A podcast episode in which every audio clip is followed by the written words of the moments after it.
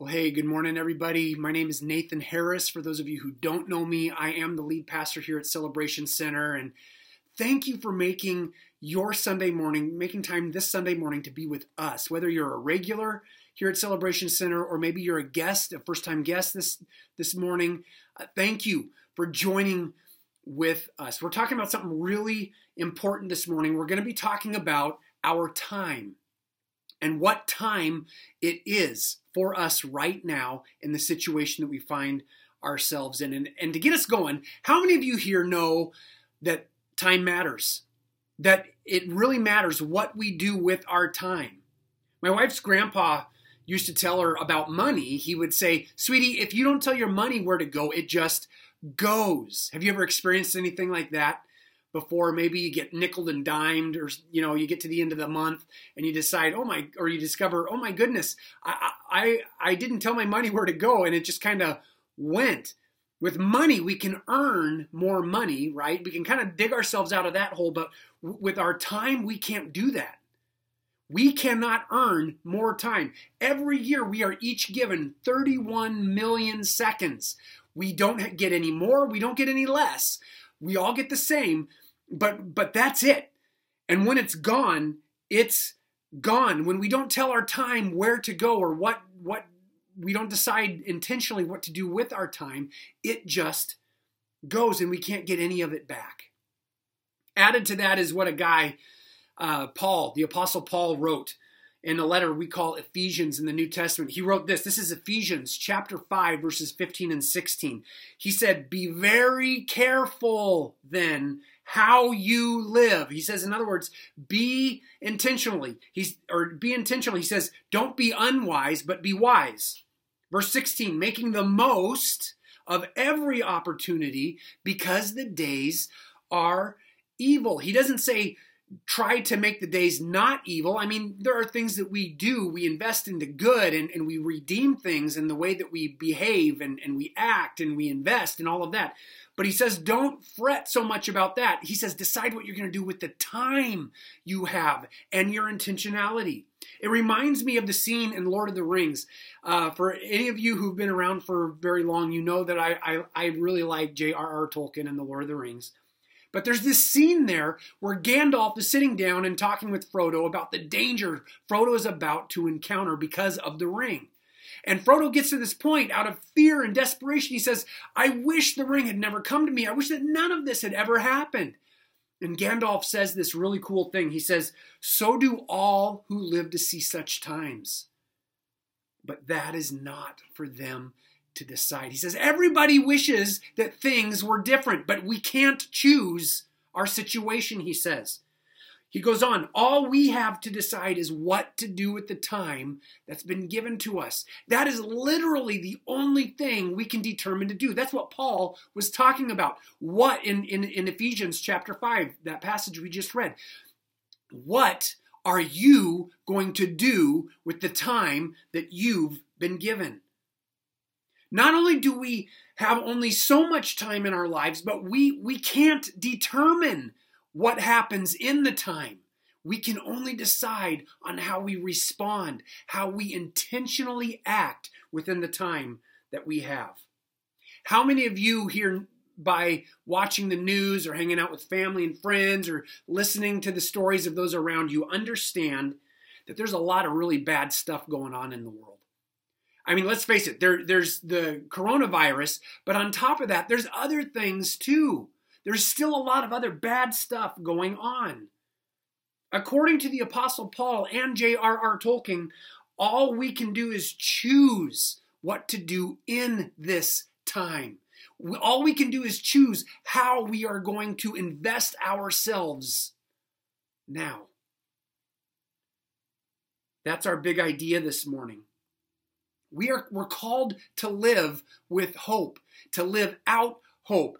And, and here's the big idea to live with hope is to live on purpose, where we use every moment for something eternal. We invest ourselves in such a way that we use all of our gifts, our, our time, our talents, our treasures, everything about us for the good of those around us. in the ways that God has created us for. Now, you guys, is a time and a situation that is in desperate need of hope. Now is a time and situation that desperately needs a fresh infusion of God's grace, His radical, amazing, never stopping, never ending, never giving up, always and forever love. Now is a time and a situation for us to live out our hope because we, and if you are a Christ follower, you're part of this we. We are God's gift of hope in and for the world. What are we going to do with our time? How are we going to live this out? Because let's face it, it's a really big job. But I think that together, God has created us individually, but also as a, as a body, as, as a group of Christ followers. When we work together, we can live this out. So, how do we do that? I've got a couple of things I want to land on this morning. Here's the first one we need to view the time we've been given as a gift from God. View the time you have been given as a gift from God. You know, more than once, I've thought I've had plenty of time to get a task done. I, I can remember times when my wife has said, Hey, Nathan, I'm going to the grocery store. Uh, while I'm gone, I need you to get, you know, whatever the, the task or chore or whatever else is, you know, done. And I look at the clock and I think, okay, no problem. I've got this. I can do this. And and so what do I do? Is, as soon as she's out the door, I'm checking football scores. I'm looking at the baseball game. I'm, I'm, I'm, I'm wasting time. And then when she's about 15 minutes from being home, I get up in a, in a, in a panic. Oh my goodness, I've wasted all this time. I've got to get this task done. And then the people around me become the collateral damage due to my self induced stress because I wasted time. Nobody else here has ever done anything like that, right? Here's some stats I found about media consumption for the average US adult. And I chose this because we we live in a culture that very much values entertainment. And we get that through the media whether that's sports or you know uh, checking out youtube videos or or or facebook or whatever else okay? Here is how the average us adult spends in in consuming media some of us do this much more some of us do this much less so th- this is just generalization here the average us adult spends more than 11 hours a day or about two thirds of their waking time consuming media of some form. Maybe it's TV, maybe it's on your phone, maybe it's on your computer or, or, or listening to the radio, whatever. 11 hours a day. Again, now some of that's in the background, you're doing other things, but it's still happening. The average US adult spends almost or spends a little over 4 hours a day watching live television. There's all of the shows that we want to keep up on. So we're watching TV. The average US adult spends almost two and a half hours a day on, on the internet or on an app on their phone. Now, granted, some of this is for work, some of this is learning, some, you know, so it's not all bad, but this is what we're doing. And let's face it, a lot of it is just wasting time. And, and we waste time because Maybe we're scared to go after a dream. We feel ill prepared or like the dream might be a little bit too big. We waste time because we're afraid of failure. Have you ever felt fear of, of being afraid of, of, of failing at something? Like you wouldn't measure up, you wouldn't accomplish it, and so it's like, eh, I'm not even going to start. We waste time because we've been brought up to look for instant gratification rather than long term gains. And so that we don't have the patience. So we waste time. We and sometimes we waste time. It's an escape mechanism to numb some stress or pain, just some situation that we don't want to face right now. Kind of like the situation we're in at the moment. I realize many of us are experiencing hard things. There's the whole coronavirus thing going on, but then there's other things on top of that. There's other health issues happening. There's financial stress. There's relational stress. There's other things going on in our worlds. And life is hard right now. Now, I don't know about you, but in many instances, these kind of hard things have tripped me up.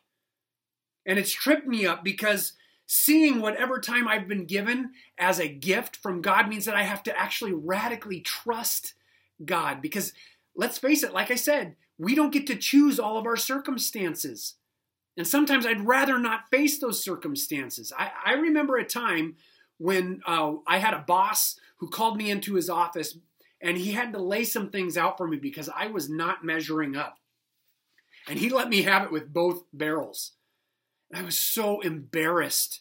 I wanted to crawl in a hole and, and just hide for the rest of my life. You ever experienced something like that? It's in the middle of those messes, th- those, those stress points where, where Jesus shows up. it's like the story when, when Jesus sends his disciples out across the lake. He says, You take the boat, go across the Sea of Galilee here, and I'm going to meet you on the other side. Right now, I'm going to spend some time in prayer by myself. You guys go on ahead. I'll catch up later. And so they start rowing out, and they're about halfway across the lake. All of a sudden, the storm comes up. The waves are really, really big, and and and Jesus isn't with them. They're freaking out, thinking they're gonna they're, they're gonna sink. And all of a sudden, they see this thing that they think is a ghost come walking across the water. It turns out it's Jesus. And in that moment, they freak out even more. And, and Jesus, in that moment, meets them in their stress, in their pain, in their, in their fear. And he offers them another choice. He says to them, Take courage. Don't be afraid. It's me. I'm here, he says. And when I read those accounts, it's as though Jesus is saying to me, Take courage. Don't be afraid. I'm in the middle of this. And I've come to the understanding that when I'm in confusion and pain, that's the very point where Jesus shows up. In the middle of my fear, in the middle of my stress, whatever's happening. And and and and in that, I I, I find that I'm at a crossroads where, where my fear intersects with an opportunity to have some faith, some trust, to choose to trust Jesus. Not because I'm promised some good outcome, but because of who Jesus is. You guys, Jesus shows up in the middle of our messes, in the middle of our fear. Our fear is that point where we get to choose trust. We have an opportunity to choose trust in who He is. Maybe you need to hear that message from Jesus this morning. Maybe you need to live that message to other people around you today of Jesus saying, Take courage, don't be afraid. I am with you. I have never left you, and I never ever will. Trust me in this. Trust who I am. No matter what you're going through right now, no matter how difficult or how painful it is, if you will choose to trust Jesus because of who he is, Jesus will actually take all of your circumstances into himself no matter how rough, no matter how hard, no matter how challenging, He will turn it into something beautiful and then He will use it in the world around you. You guys, when we do that, when we choose to engage and trust in that way, we won't merely go through situations, we will actually grow through them. You see, God's part is to make something beautiful out of the situations we go through and encounter. That's not it's not up to me to make that happen. That's up to God. Our part is to view the time we've been given as a gift from God and to choose to be present with and to the people around us instead of wasting our time. Instead of shrinking in fear, we step out in trust. I love how James put it. He said, Consider it all joy whenever you face trials of various kinds because you know that the testing of your faith produces perseverance. And let perseverance finish its work so that you may be mature and complete, not lacking anything. God does amazing things when we come to the end of ourselves because that's where He gets to just blow up and to make things bigger and better. It doesn't mean that it won't be that it's going to be easy. It doesn't mean that we still won't encounter difficult things. It means that God has the power to bring us through it, that he gets to put his resurrection power and life on display in us and through us. Will we view the time we've been given as a gift from God, no matter what is happening in that time? Which brings us to the second point, which is this invest the time you have to make an eternal difference. Seeing the time we've been given as a gift from God is important. We have to do that. It's a starting point. But if it isn't coupled with investing what we've been given into the world around us to make a difference, then we've missed out on the whole point for quite a while, I've, I've talked about this before. Uh, for quite a while, my son Caleb would come up with all kinds of schemes and plans about how to get Lego. He loves Legos and he wants to get more Legos. And so he was he would scheme and plan about how to be able to afford more Legos, what he's going to sell, what he's going to um, you know ask for for birthday or Christmas or you know whatever else. Also, he can get more Legos. And and my wife and I have been in a uh, a conversation with him ongoing. Hey, dude, we got to give to God. You know, this is a value to mommy and daddy, but it's also just something that God expects of us, that God calls us to do, to give to Him first. And, and Caleb has had a hard time with it from time to time because, man, he might be missing out on something even better that he could get if he didn't, you know, give to God first. Now, let's be honest we can have a tendency to view life and our time like that too, right?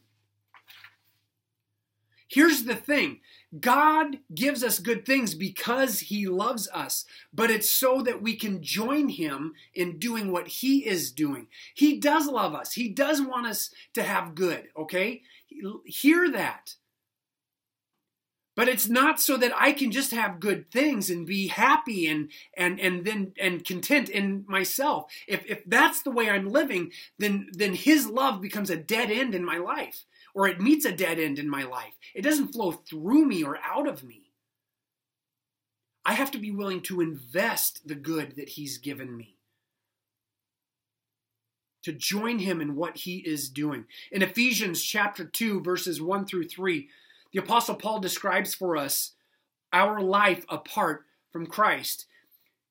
He says there that we were bound and, and determined, bound to, excuse me, and determined by the world, that we've been enslaved to the very things that separate us from God. In a word, he says, apart from Jesus, you were dead. You had no life. There was nothing in you. And then in verses 4 through 9, he goes on and he, he describes God's incredible gift to remedy this situation, his radical love that meets us where we're at. It doesn't expect us to just kind of be able to make things happen on our own. It meets us, it goes to us in our mess, in our deadness, and brings us to life. His love frees us from what enslaves us so that we can live as his kids. This is so awesome, you guys. This is who our God is. He's the loving God who freely gives life to people who can't earn it. And then he writes this in verse 10, Ephesians 2:10. He says, "For we are God's handiwork, created in Christ Jesus to do good works which God prepared in advance for us to do or to live out, to live in. Now, don't miss this. We've talked about this. If you've been around here at Celebration Center uh, before, you, you've heard me talk about this. This is a big deal to me. We are God's handiwork. Paul isn't simply talking about something that's quickly thrown together or even an elaborate house that's been built, though that probably is, is a little bit better of a picture. The word Paul uses here is poema, the handiwork, the poema. And it's where we get our word poem from. God or Paul is talking about a work of art, specifically God's work of art. Each of us as individuals, but then all of us together who are in Christ are God's artistic expression in and to the world. And when Paul says we've been created to do good works, which God prepared in advance for us to do, he's pointing directly at our purpose.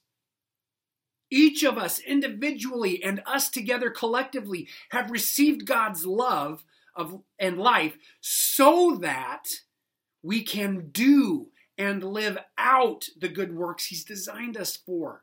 Even though those good works might look a little bit different from me to you to somebody else next to us. It's still the good works that we're called to live for, that we're designed for, so that we will put Him on display. When we do this, we actually partake in God's work of redeeming the world, not in the same way that Jesus has redeemed the world, but we begin to implement what Jesus has accomplished by being God's love in and to the world. Think about that. We get to participate with God in making bad situations good. We get to participate with God in correcting evils in the world and bringing justice. We get to participate with God in this work because that is what we have been created for. It's our purpose. But to live this out we must invest our gifts, our time, our talents, our treasure, everything we've been given for the good of the people and the world around us. We have been called to be hope brokers, to be dis- hope dispensers. And to do that, we have to view the time that God has given us as a gift. And then we have to turn around and invest what we've been given. We've got a class coming up this next Sunday, one week from today, on April 26th. We're going to do it through a Zoom meeting. It's our membership class. And in this class, you can see who we are as a community of faith and what it takes to be part of this community. And it's a great way to join with the rest of this community called Celebration Center. And, and as we work together in figuring out how to live this calling out, how to be this hope. And if you haven't done so yet, I encourage you and invite you to come and take this course with us. If you're watching live, fill out the Connect with Us tab in your upper right hand corner of your screen. And, and, and sign up. In, in the box there, there's a little there's a little box for you to write out a prayer request. If, if you have a prayer, prayer request, fill that out. That's great. But you can also just type in there, I want to join the, the membership class and, and see what Celebration Center is about. Hit submit, and we'll get that. We'll be in contact with you.